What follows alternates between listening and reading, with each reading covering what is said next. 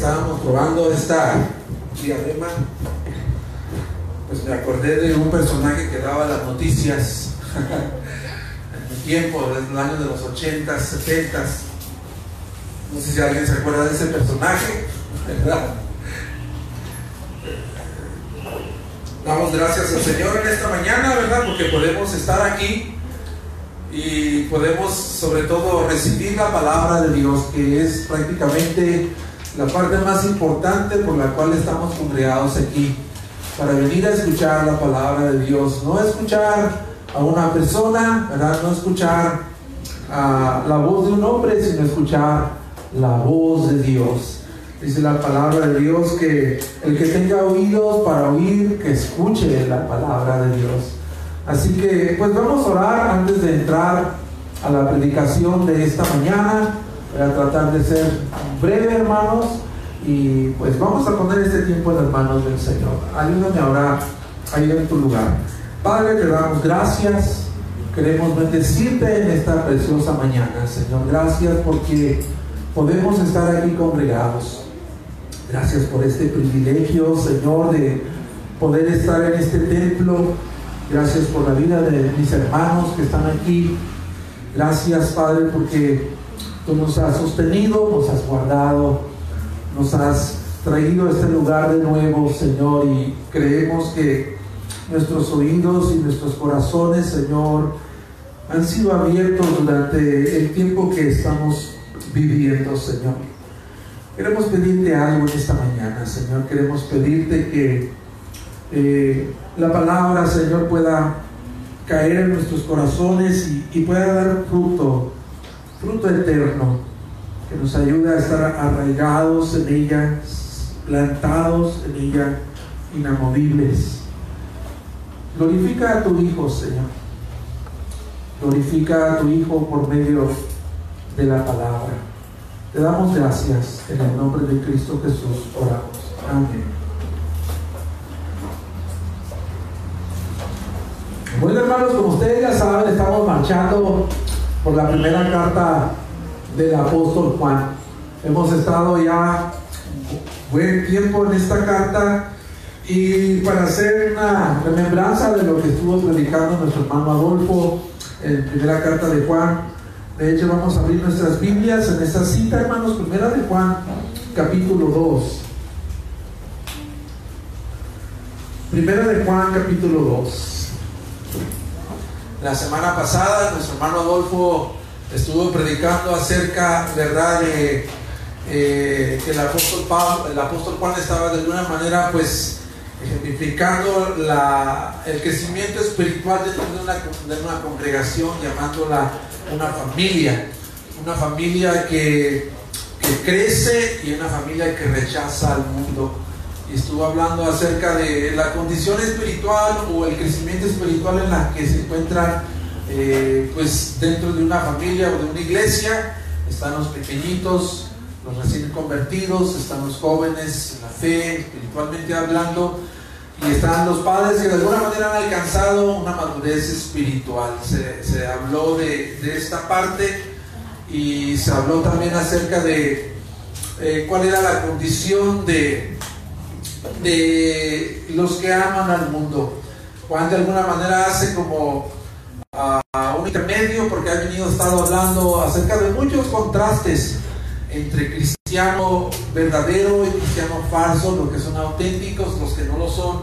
Él ha estado hablando de metáforas acerca de la luz, acerca de las tinieblas, que andan la verdad, que andan la mentira, el que tiene comunión con Dios, con los hermanos, el que no tiene comunión con Dios, con los hermanos, la obediencia, la desobediencia. Entonces ha estado hablando de varios contrastes, ¿verdad? Y la semana pasada parece como que hizo, ¿verdad? Un, break ahí para hablarles de del crecimiento espiritual que todos debemos tener dentro de la iglesia, pero de nuevo, de nuevo volvió, ¿no? Cuando dice, si alguno ama al mundo, el amor de Dios no está en él. Vuelve de nuevo otra vez a hacer esos contrastes, ¿verdad? Evidenciando que el que ama al mundo, pues es una razón para creer que no ha nacido de nuevo. Eso es prácticamente lo que nos predicó nuestro hermano Adolfo la semana pasada. Y en esta mañana, hermanos, vamos a, leer del versículo 18 al versículo 27, que es el pasaje que nos toca exponer. Así que pon tus ojos ahí. En primera de Juan 2, 18 al 27. Sígueme con tu vista. Dice, hijitos, ya es el último tiempo o la última hora. Y según vosotros oísteis que el anticristo viene, así ahora han surgido muchos anticristos y por eso conocemos que es la última hora. Salieron de nosotros, pero no eran de nosotros, porque si hubiesen sido de nosotros, habrían permanecido con nosotros. Pero salieron de nosotros para que se manifestase que no todos son de nosotros pero vosotros tenéis la unción del Santo y conocéis todas las cosas. No os he escrito como si ignoraseis la verdad, sino porque la conocéis y porque ninguna mentira procede de la verdad. ¿Qué es el mentiroso? Sino que el que niega que Jesús es el Cristo. Este es anticristo. El que niega al Padre, niega al Hijo. Todo aquel que niega al Hijo tampoco tiene al Padre. El que confiesa al Hijo tiene también al Padre. Lo que habéis oído desde el principio permanece en vosotros. Si lo que habéis oído desde el principio permanece en vosotros, también vosotros permaneceréis en el Hijo y en el Padre. Y esta es la promesa que Él nos hizo, la vida eterna. Os he escrito esto sobre los que os engañan pero la unción que vosotros recibisteis de Él permanece en vosotros y no tenéis necesidad de que nadie os engañe, nadie nos enseñe, perdón. Así como la unción misma os enseña todo, todas las cosas y es verdadera y no es mentira, según ella os ha enseñado. Hay una diapositiva que está aquí, hija, ábrela por favor. El tema de esta mañana eh, es muy claro. Todo, todo este pasaje habla eh, o menciona el verbo permanecer eh, siete ocasiones. Entonces, el, título de mi predicación en esta mañana prácticamente es la permanencia fiel en la palabra de Dios como señal de verdadera conversión. Ese es el, ese es el tema que, que el texto abarca, la permanencia fiel en la palabra de Dios como evidencia o señal de verdadera conversión. Sin embargo, durante el texto, el apóstol Juan está haciendo eh, varias diferencias entre cristianismo falso y cristianismo verdadero. Varias características o diferencias o rasgos, como tú lo quieras llamar. Entonces, eh, me voy a enfocar en eso. Pero primero vamos a hablar acerca de el versículo 18 donde Juan habla acerca de un personaje del anticristo. Y cuando hablamos o escuchamos esta palabra del anticristo, inmediatamente ¿verdad? asociamos a este personaje ¿verdad? con temas apocalípticos, y, luego, luego despierta en nosotros la curiosidad, el interés de saber, porque de alguna manera pues todos, todos tenemos eh, esa tendencia de conocer el futuro, de qué, es lo que viene, ¿verdad? En el futuro. Sin embargo, el apóstol Juan eh, está tratando de darle una advertencia a, la, a la iglesia. Vamos pues a leer el versículo 18. Dice, niñitos, ya es el último tiempo o la última hora y según ustedes escucharon que el anticristo viene y ahora han surgido muchos anticristos. Por eso conocemos que es la última hora o el último tiempo. Entonces, antes de, de Juan hacer este, las diferencias o las características entre cristiano falso o cristiano verdadero, cristianismo verdadero, él quiere advertir de este tiempo que eh, acechaba a la iglesia de su tiempo, la iglesia de su tiempo. Él advierte acerca de que es la última hora. Hijitos, dice, ya es el último tiempo, ya es la última hora. Y él relaciona esta última hora, él relaciona este último tiempo con la proliferación o el surgimiento de muchos anticristos. La última hora, la relaciona con esto, con la aparición de muchos anticristos. ¿Y qué es la última hora? Este concepto que maneja la Biblia de la última hora, pues posiblemente no lo conocemos bien. Necesitamos conocer cuál es este concepto de la última hora o el último tiempo. ¿Qué es esto de la última hora o el último tiempo?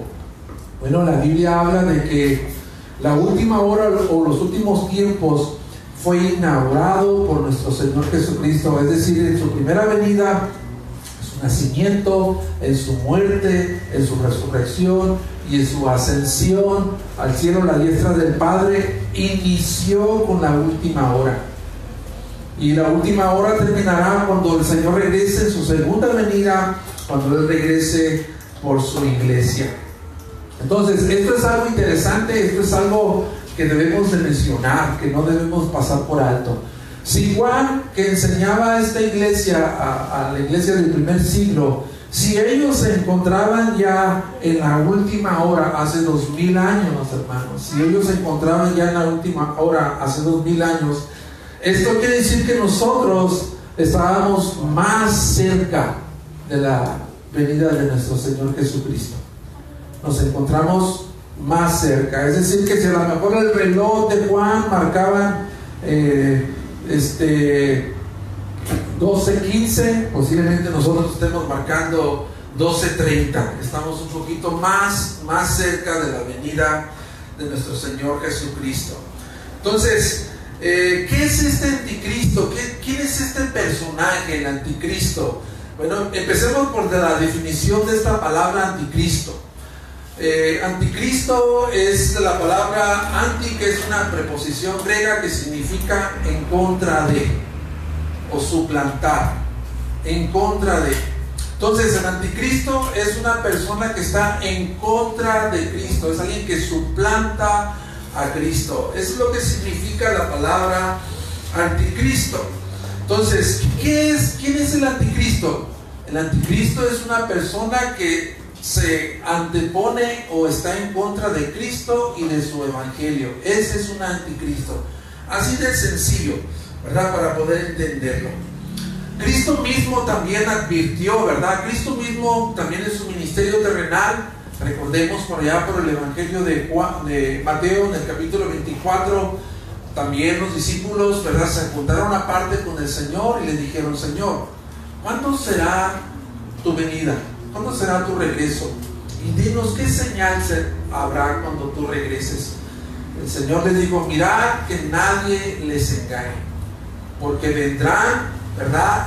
Falsos cristos, vendrán falsos profetas y dirán, he aquí el Cristo, no le creáis, porque yo se los, se los he dicho de antemano.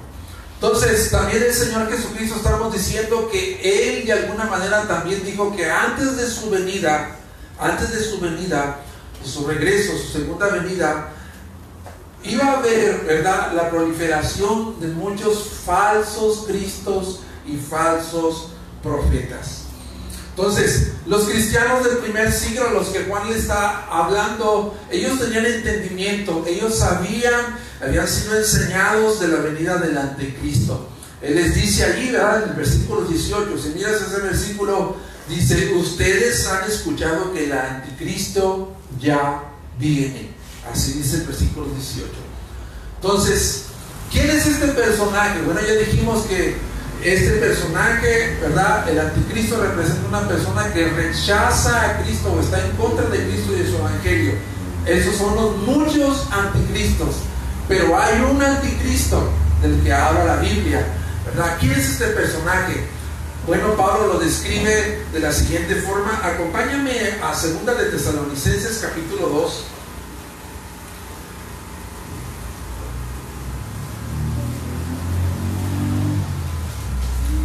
Y Pablo lo describe de esta manera.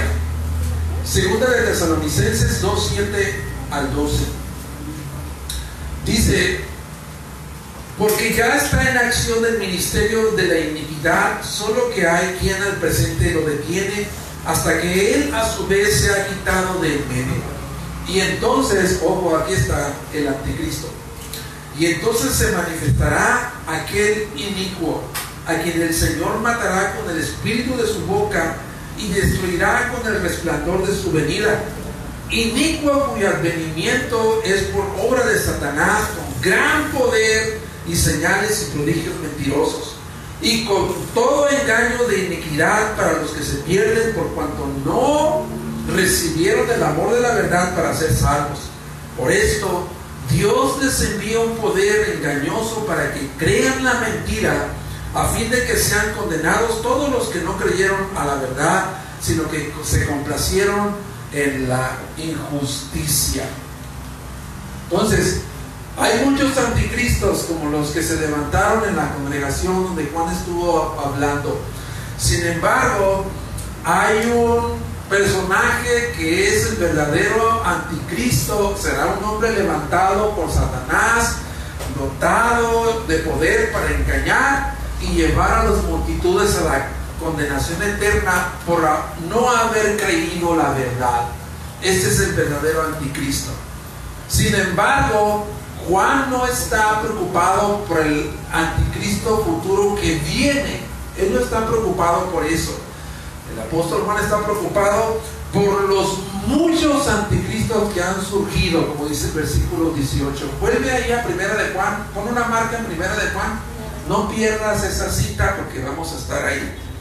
Juan no está preocupado entonces por el anticristo que viene en el futuro, sino él está preocupado por los anticristos, por los muchos anticristos que han surgido, que tienen la misma labor o el mismo propósito del anticristo que viene en el futuro, que es tergiversar la palabra de Dios, la verdad del Evangelio y engañar a los que se pierden. Tienen el mismo propósito, por eso son llamados anticristos. Habiendo dicho eso, pues cabe mencionar un versículo que está en el capítulo eh, Corintios, segunda de Corintios, capítulo 4, para los que están apuntando, segunda de Corintios 4, 3, 4, dice que si nuestro evangelio está encubierto, o está, está velado o escondido, si nuestro evangelio está encubierto, está encubierto en los que se pierden, en el cual el Dios de este siglo, hablando de Satanás, Dios con minúscula, en el cual el Dios de este siglo ha cegado el entendimiento de los incrédulos para que no les resplandezca el Evangelio, que es la gloria de Dios en la faz de Jesucristo. Entonces la forma en que Satanás opera a través de los anticristos es que tienen el mismo propósito, ¿verdad? Tergiversar la verdad tergiversar la, la, verdad, usurpar la verdad para engañar a los incrédulos y llevarlos a la eterna perdición. Habiendo dicho eso, entonces, de, de este personaje del anticristo, entremos entonces ahora a las características. Dame la segunda que está ahí.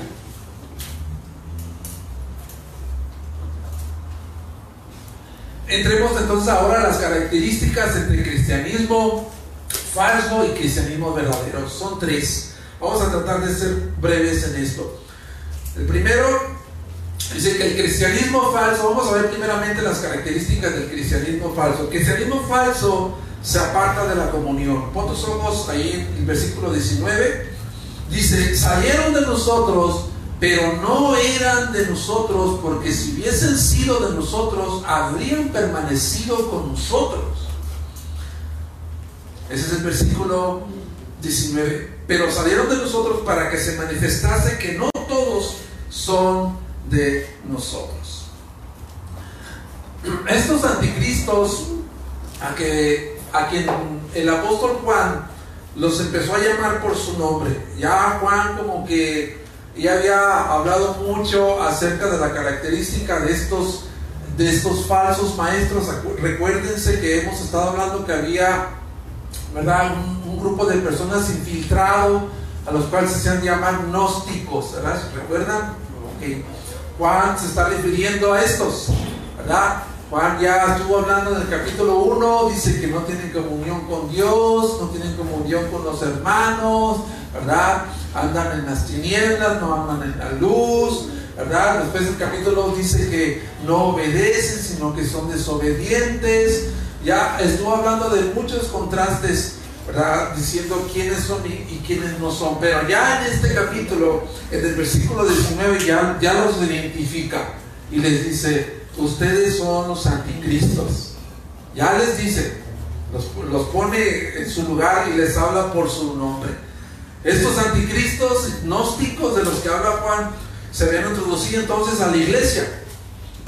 Y, su deserción o su salida de la iglesia puso en evidencia que no eran creyentes genuinos.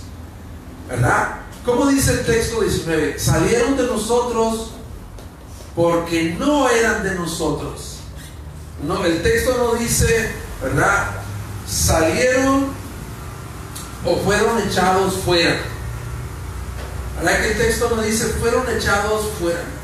El texto dice claramente, ellos salieron fuera por su propio pie, por su propio pie.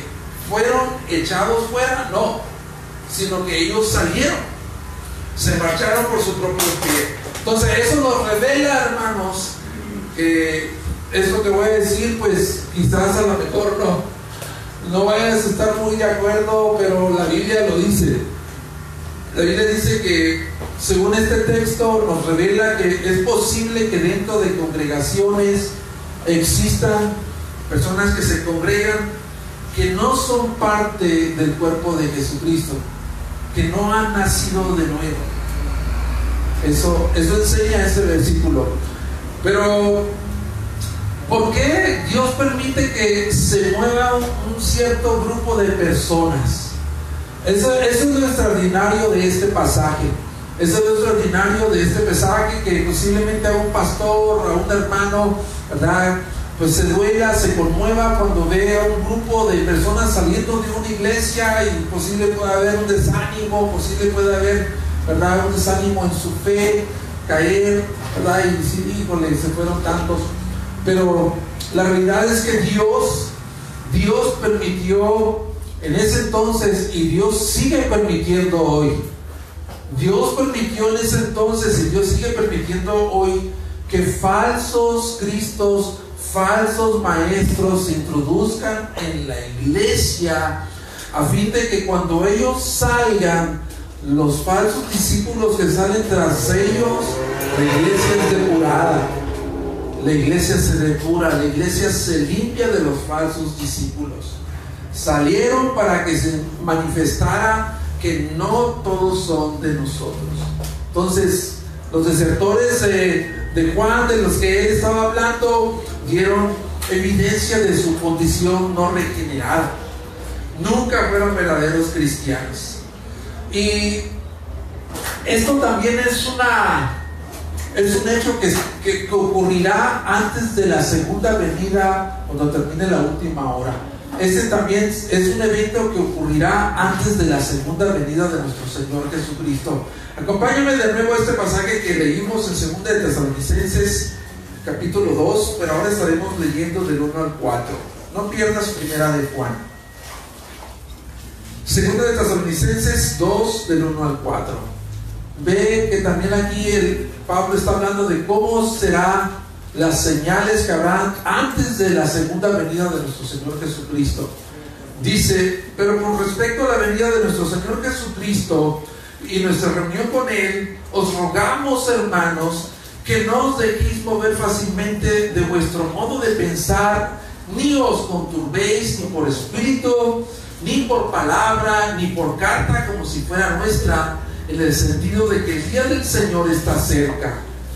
Nadie os engañe en ninguna manera, porque no vendrá sin que antes venga la apostasía y se manifieste el nombre de pecado, el hijo de perdición, el cual se opone y se levanta contra todo lo que se llama Dios.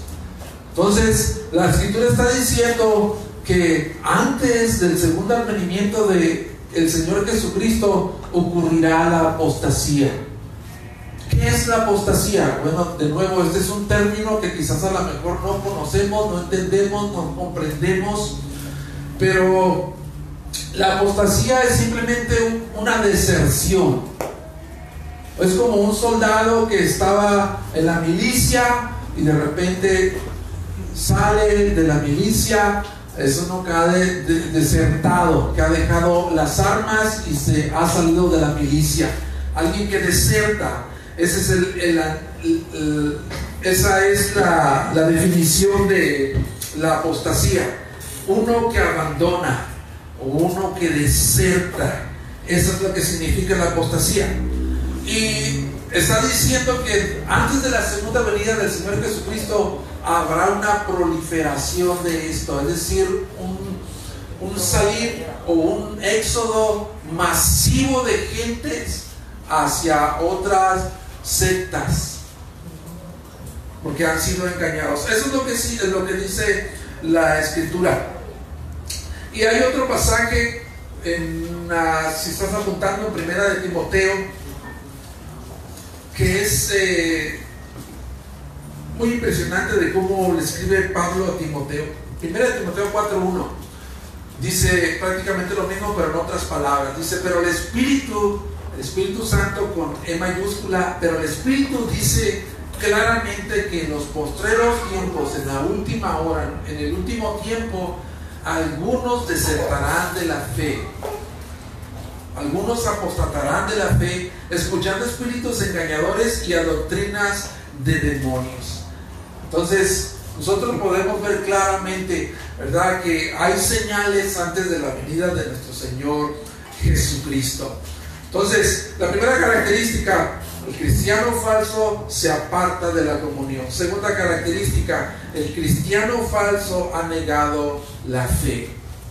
Vuelvan a primera de Juan Vuelvan a primera de Juan. Leemos ahora 22 y 23. Dice, ¿quién es el mentiroso sino el que niega que Jesús es el Cristo? ¿Quién es el mentiroso sino el que niega que Jesús es el Cristo? Este es el anticristo, el que niega al Padre y al Hijo. Todo aquel que niega al Hijo tampoco tiene al Padre. Y el que confiesa al Hijo tiene también al Padre. Entonces, Juan está diciendo, los anticristos, los gnósticos, este grupo que ha entrado, que se ha infiltrado en la iglesia, ellos niegan, ¿verdad? Que Jesucristo ha venido en carne. Una de las cosas que ellos negaban era precisamente esto, los gnósticos. Que de Jesucristo, que Jesucristo se había encarnado, que Jesucristo no era Dios. De alguna manera ellos pensaban, ¿verdad? Que Jesucristo era una persona normal como tú y como yo, pero que durante su, su, bautismo en el agua, el Espíritu Santo descendió, un tipo Cristo Espíritu Santo descendió sobre Jesucristo hombre y que cuando estaba en la cruz del Calvario ese Espíritu lo abandonó. Eso es lo que ellos creían, los gnósticos, y trataban de infiltrar en la iglesia.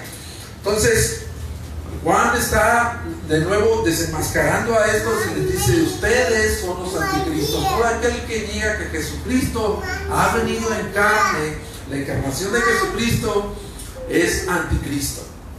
Es prácticamente lo que les está diciendo.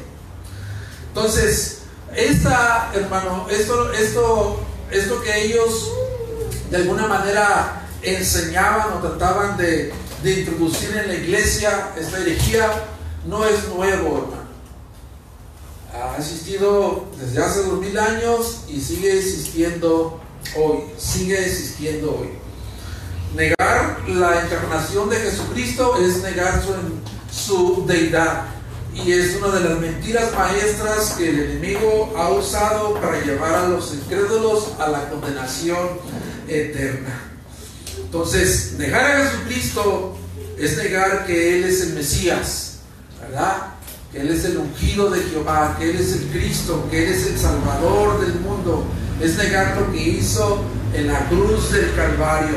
Entonces, nadie que rechace, ¿verdad? Nadie que rechace que Jesucristo es el Mesías prometido, que es el Hijo de Dios, el Salvador del mundo, puede encontrar salvación en vida eterna. La Biblia lo dice, Jesucristo dijo, Juan 14, 6, Él dijo, yo soy el camino, yo soy la verdad, yo soy la vida. Nadie va al Padre sino por mí. También en Timoteo 2.5 la escritura dice, porque hay un solo Dios, un solo mediador entre Dios y los hombres, Jesucristo hombre. Entonces, si hay alguien que cree en Dios pero no cree en Jesucristo, no tiene a Jesucristo ni al Padre. Si hay alguien que tiene solamente creyendo en Cristo pero no cree en Dios, no tiene ni al Hijo y no tiene al Padre. Y pues prácticamente ah, ha habido muchas sectas, entre sectas anticristo, pues mencionar algunas, pues tenemos mormones, que es la iglesia de los santos, los mormones, tenemos a los testigos de Jehová, tenemos a los unitarios, por mencionar algunos. Pero se dice, hermanos, se dice, se dice que este hombre uh, Russell perteneció a, la iglesia presbiteriana antes de crear a los testigos de Jehová. Eso es lo que se dice. Antes de crear a, los testigos de Jehová, él estuvo congregándose en una iglesia presbiteriana. Este otro personaje, José Smith, que, es el creador de la iglesia mormona, o la secta mormona, ah, él estuvo de alguna manera pudiendo muchas iglesias en su tiempo, pero se decepcionó de tal manera que digo yo voy a crear mi propia congregación, mi propia secta, mi propia iglesia. Entonces, esa es la mentira maestra. Esa es la mentira maestra del, enemigo, ¿verdad? Que la gente niegue la verdad de Jesucristo para poderlos llevar a una condenación eterna. Jesucristo dijo, ¿verdad? El que no es conmigo, contra mí es. Jesucristo dijo, el que no es conmigo, contra mí es. Y, el que conmigo no recoge, desparrama. Tremendo el Señor, ¿verdad? El que no es conmigo, desparrama. Entonces, esa es la segunda característica. La tercera característica, el cristianismo falso trata de engañar a los verdaderos creyentes, a los cristianos verdaderos. Versículo 26, ve allá el versículo 26.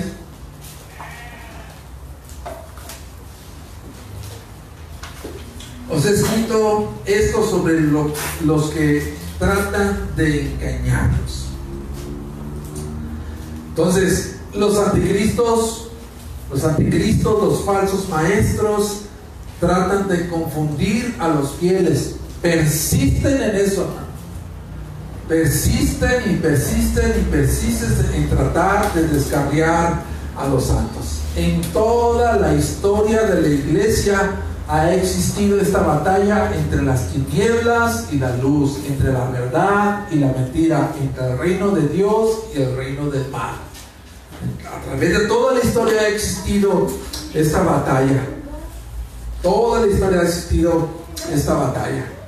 Y hay un versículo, hermanos, hay un versículo que no sé si tú lo has leído, ¿verdad? Pero cuando estuve leyendo y estudiando esta parte, pues eh, me abrió, ya lo había leído, pero cuando lo estuve estudiando, de alguna manera esto amplificó lo que Juan estaba tratando de comunicar. Les he escrito esto por los que tratan de engañar. Vamos a ir a 2 de Corintios 11, 13 y 15.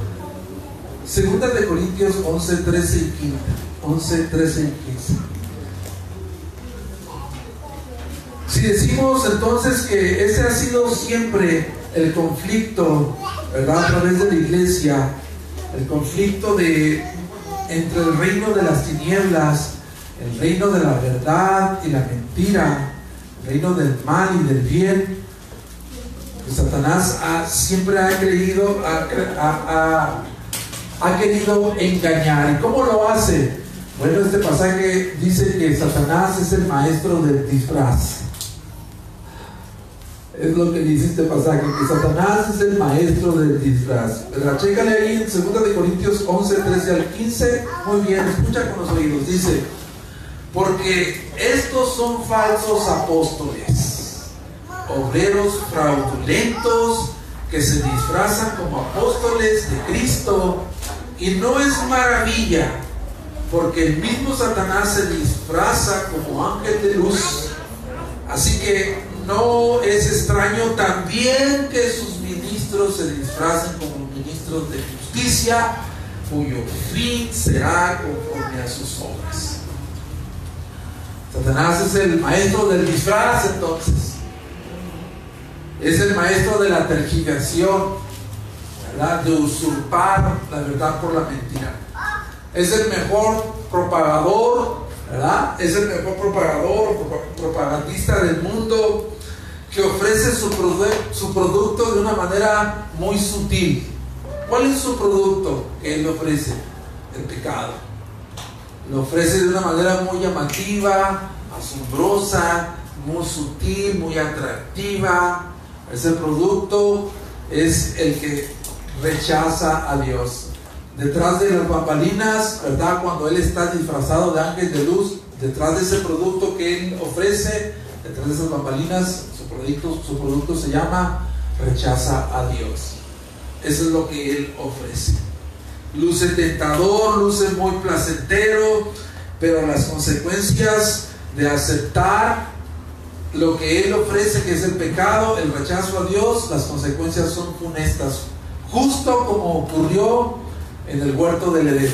¿Recuerdan? Justo como ocurrió en el huerto del Edén. Ocurrió antes, ocurrió ayer, ocurre hoy, ocurrirá mañana.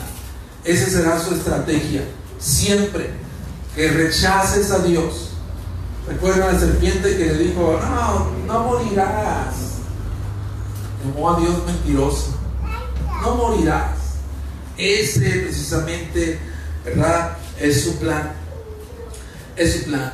Y así como la serpiente engañó y sacó su veneno engañoso, así como la serpiente sacó su veneno mortal, de esa misma manera también sale el veneno mortal que después muerde a la persona que cree en ese falso profeta, en ese falso maestro, en ese falso apóstol. Hoy prolifera. Yo no sé si tú te has tomado tiempo para checar el internet o has visto algunos videos.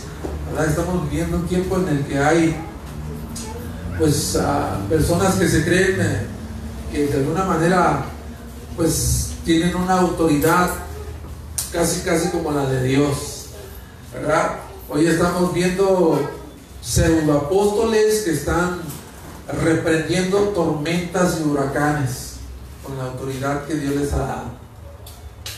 Tormentas y huracanes están de alguna manera decretando también, ¿verdad? Decretando que el coronavirus termine, ¿verdad? Lo podemos ver en, en las redes sociales Muchos, muchos haciendo eso. Entonces, esa es la tercera característica del cristianismo falso. Tratan de engañar a los verdaderos creyentes. Ahora pasemos a las características del cristiano verdadero. Vuelvan de nuevo a Primera de Juan. Vuelvan de nuevo a Primera de Juan el cristiano verdadero, el cristianismo verdadero es protegido por la unción del Espíritu Santo. Es protegido por la unción del Espíritu Santo. Leamos los versículos 20, 21 y 27. Dice, pero vosotros tenéis la unción del Santo. Vosotros tenéis la unción del Santo y conocéis todas las cosas. No os he escrito como si ignoraseis la verdad, sino porque la conocéis Ustedes no ignoran la verdad, ustedes son poseedores de la verdad. Es lo que Juan les está diciendo. Ustedes la conocen. Y porque ninguna mentira procede de la verdad. Ninguna mentira procede de la verdad. Pero la unción que vosotros recibisteis de Él permanece en vosotros. Y no tenéis necesidad de que nadie os engañe, así como la unción misma os enseña todas las cosas y es verdadera y no es mentira, según ella os ha enseñado, permanecer en Él. Entonces, de nuevo, hermanos, de nuevo citando a estos falsos maestros gnósticos infiltrados en esa iglesia, ellos decían, ¿verdad? En varias iglesias, ellos decían tener un conocimiento más elevado, ¿verdad? Ellos decían tener un conocimiento más elevado, una revelación más elevada, más secreta, que supuestamente Cristo se los había revelado únicamente a ellos.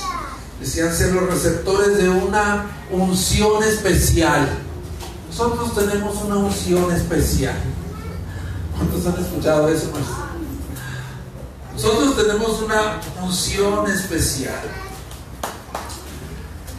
Pero Juan los refuta y les dice, no. Juan dice que todos los creyentes, todos los creyentes han recibido la unción del Santo. Todos, todos los creyentes han recibido la unción del Santo. ¿Con qué propósito? Para equiparlos y capacitarlos hacia el conocimiento de la verdad. ¿Cuál es esa unción? ¿A qué, a qué unción se refiere Juan? ¿A qué unción se refiere Juan? Y es necesario pues que hablemos de la unción, lo que representaba la unción en el Antiguo Testamento y lo que representa la unción en el Nuevo Testamento.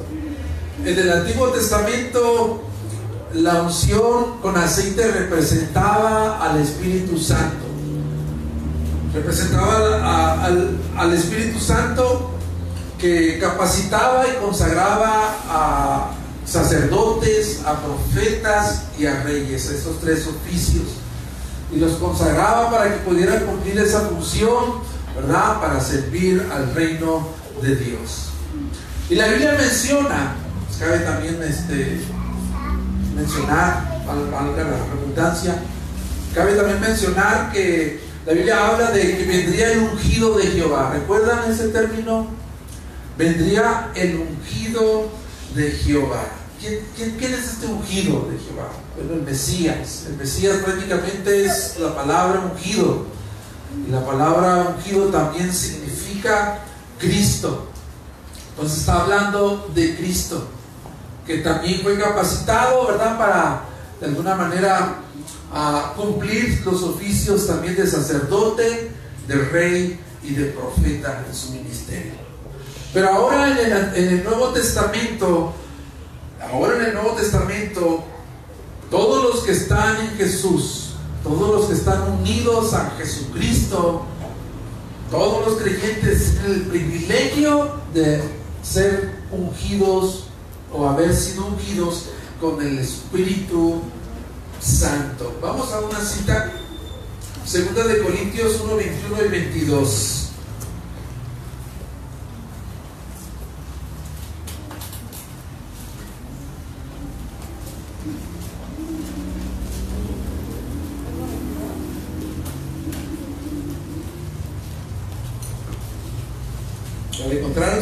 Corintios 1, 21 y 22. Dice, y el que nos confirma o el que nos mantiene firmes es Cristo. El que nos confirma o nos mantiene firmes es Cristo. Y el que nos ungió, ¿quién dice que es? Y el que nos ungió es Dios el cual también nos ha sellado y nos ha dado las arras del Espíritu en nuestros corazones. El que nos sostiene, el que nos mantiene, el que nos afirma es Jesucristo. ¿Por qué? Porque hemos sido ungidos por Dios por medio del Espíritu Santo. Entonces, todos aquí lo que hemos creído en el Señor Jesucristo como nuestro suficiente Salvador y Señor en el momento de nuestra conversión, fuimos ungidos con el Espíritu Santo. Esto quiere decir que, como decían ellos, ¿verdad? Los gnósticos, ellos pensaban que la unción era solamente para una élite de personas, ¿no? Para una clase de personas, para una élite de personas, pero no, no es así. Todos hemos sido ungidos con el Espíritu Santo. Tenemos ese privilegio, hermanos, de haber sido ungidos por el Espíritu Santo. Entonces, vemos de nuevo citando a, las diferentes celebridades, más que pseudo pastores, pseudo profetas, son celebridades, haciendo alarde de una supuesta unción especial que han recibido por Dios, ¿verdad? Ya dije hace rato que hay quienes se atreven a decir que por la autoridad o por la unción o por lo que han recibido de parte de Dios tienen la autoridad de reprender, de decretar, de mover un montón de cosas cuando eso es completamente una barrabasada, ¿no? Como algunos dicen.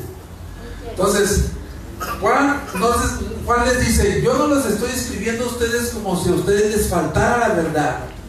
Les estoy escribiendo a ustedes porque ustedes son poseedores de la verdad. Ustedes son poseedores de la verdad. Entonces, el conocimiento de Dios también no es un privilegio de unos pocos, sino de todos los que han nacido de nuevo, todos los que son auténticos hijos de Dios, porque han recibido al Espíritu Santo. ¿Cuál es la obra del Espíritu Santo en el creyente? Es iluminar las escrituras. Juan 16, Dice Juan 13 pero cuando venga el Espíritu de verdad, ahí está, el Espíritu de verdad, no hay engaño en él. Cuando venga el Espíritu de verdad, Él les guiará a toda la verdad. Él les dice, la unción que está sobre ustedes les enseña todas las cosas y no tiene necesidad que nadie les enseñe. Bueno, ahí como cuando leí esto dije yo, bueno, como que ¿Y qué pasa con el, con el discipulado en la iglesia? ¿no? ¿Qué pasa con el departamento de discipulado en la iglesia? ¿Será que Juan está diciendo no es necesario que los creyentes sean discipulados en el departamento de discipulado en la iglesia? Él, no está diciendo eso, ¿no? Porque entraríamos aquí. Es decir, ya no hay que venir al discipulado, pero él no está diciendo eso. Él dice, no tienen necesidad que nadie les enseñe. Lo que Juan está diciendo, mira, todas estas supuestas revelaciones, sueños, visiones de los falsos maestros deben de ser rechazadas. Ustedes no tienen ninguna necesidad que venga un hombre natural, ¿verdad? Un hombre hablando de vana sabiduría humana. Ustedes tienen el Espíritu Santo en ustedes, la unción del Espíritu Santo que ilumina las escrituras que ilumina la verdad, toda la verdad de la escritura por medio del Espíritu Santo. Entonces, ¿cómo es que el cristiano verdadero puede permanecer, verdad, comprometido a la palabra de Dios o, protegido, bueno, por medio de esa unción? ¿Cómo, cómo, podríamos representar ese, esa unción del Espíritu Santo?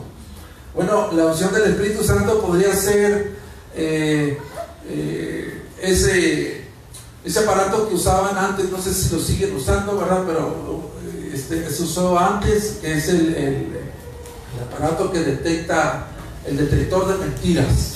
¿Han escuchado acerca del detector de mentiras?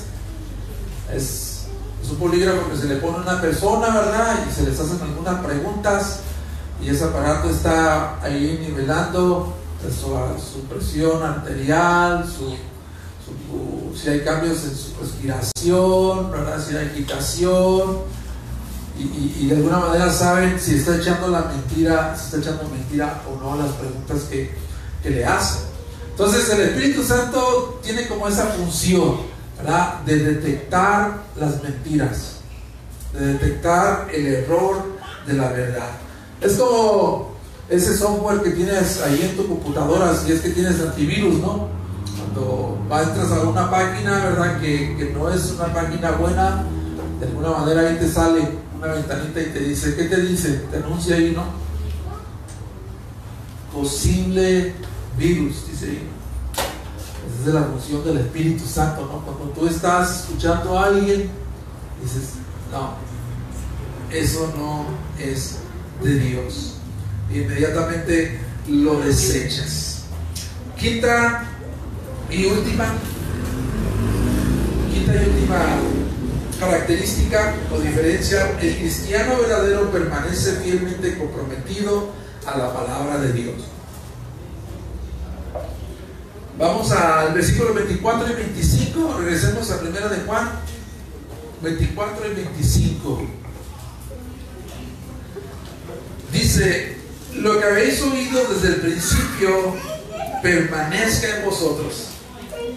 Si lo que habéis oído desde el principio permanece en vosotros, también vosotros permaneceréis en el Hijo y en el Padre. Y esta es la promesa que Él nos hizo, la vida eterna. Entonces la característica, la última característica del cristiano verdadero es que permanece fielmente comprometido a la palabra de Dios.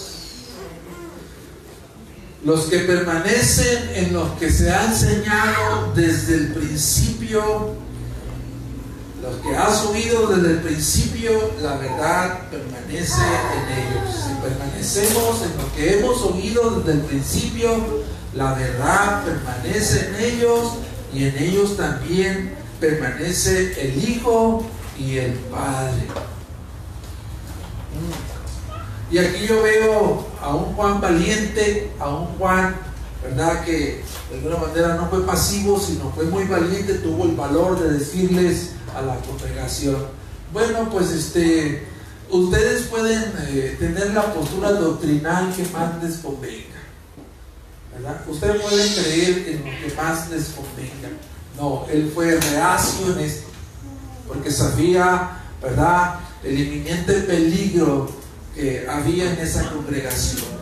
Él les dice, deben de permanecer firmes, anclados en la palabra, en lo que han oído desde el principio. Ahí deben de permanecer, aferrados. Jesucristo dijo, si ustedes permanecen en mi palabra, serán verdaderamente mis discípulos. Él les dijo en el Evangelio de Juan 8:31. Entonces, viendo esto, nosotros podemos hacer la reflexión de que si en estos tiempos muchos están siendo engañados, ¿por qué están siendo engañados? Porque no han permanecido, ¿verdad?, en la palabra de Dios. Esa es una de las razones. No permanecen fieles a la palabra de Dios. Y leamos un último pasaje en 2 de Timoteo 4, es un pasaje muy revelador también. Segunda de Timoteo, Timoteo 4, del 1 al 4. Fíjate cómo dice este pasaje. Te encarezco delante de Dios. Pablo le escribe a Timoteo, te encarezco delante de Dios y del Señor Jesucristo que juzgará a los vivos y a los muertos en su manifestación y en su reino, que prediques la palabra. Predica la palabra. Predica todo el Evangelio, todo el consejo del Evangelio. Predica la palabra, que istes a tiempo y fuera de tiempo, redarguye, reprende y exhorta con toda paciencia y doctrina, porque vendrá tiempo cuando no sufrirá la sana doctrina una versión dice, no soportarán la sana doctrina, sino que teniendo comezón de oír, se amontonarán maestros conforme a sus propias concupiscencias y apartarán de la verdad el oído y se volverán a las fábulas. Hace dos mil años ya Pablo les estaba la recomendación de, para este joven pastor Timoteo era predica la palabra en todo tiempo y fuera de tiempo todo el consejo de la palabra, porque se están vislumbrando tiempos en el que no van a soportar la sana doctrina, van a querer escuchar otras cosas.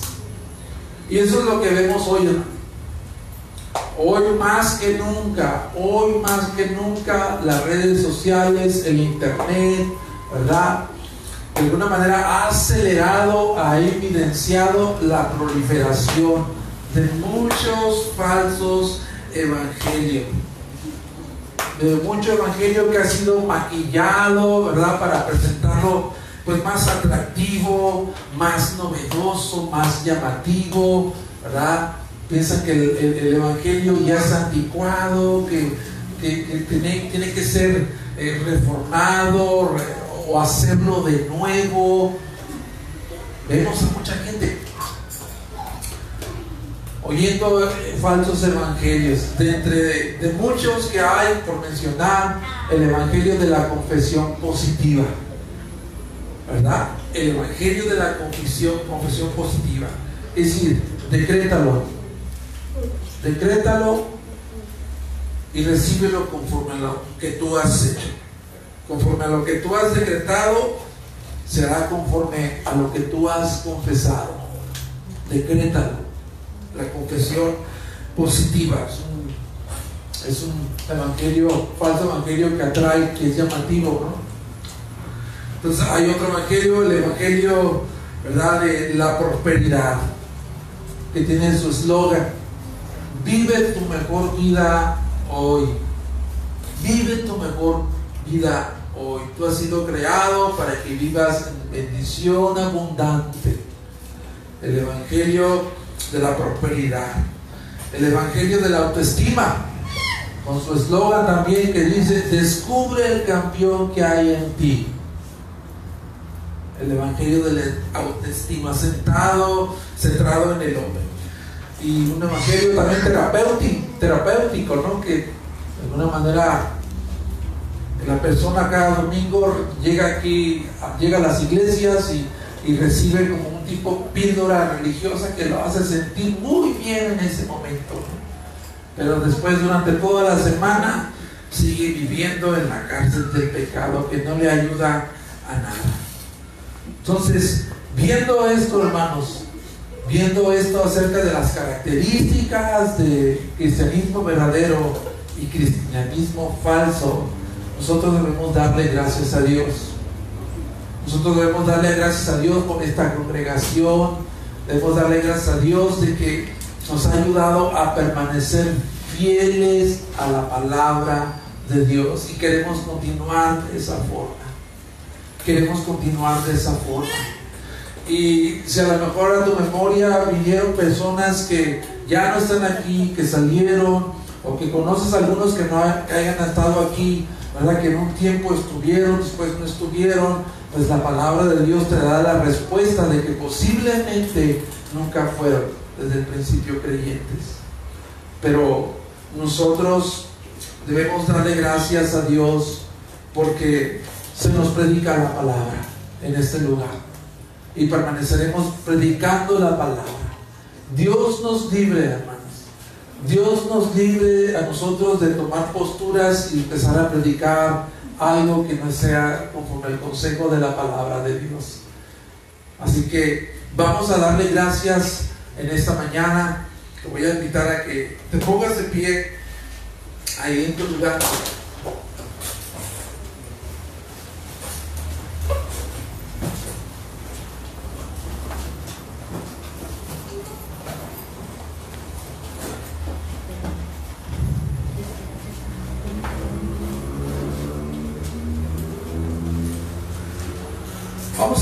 Vamos a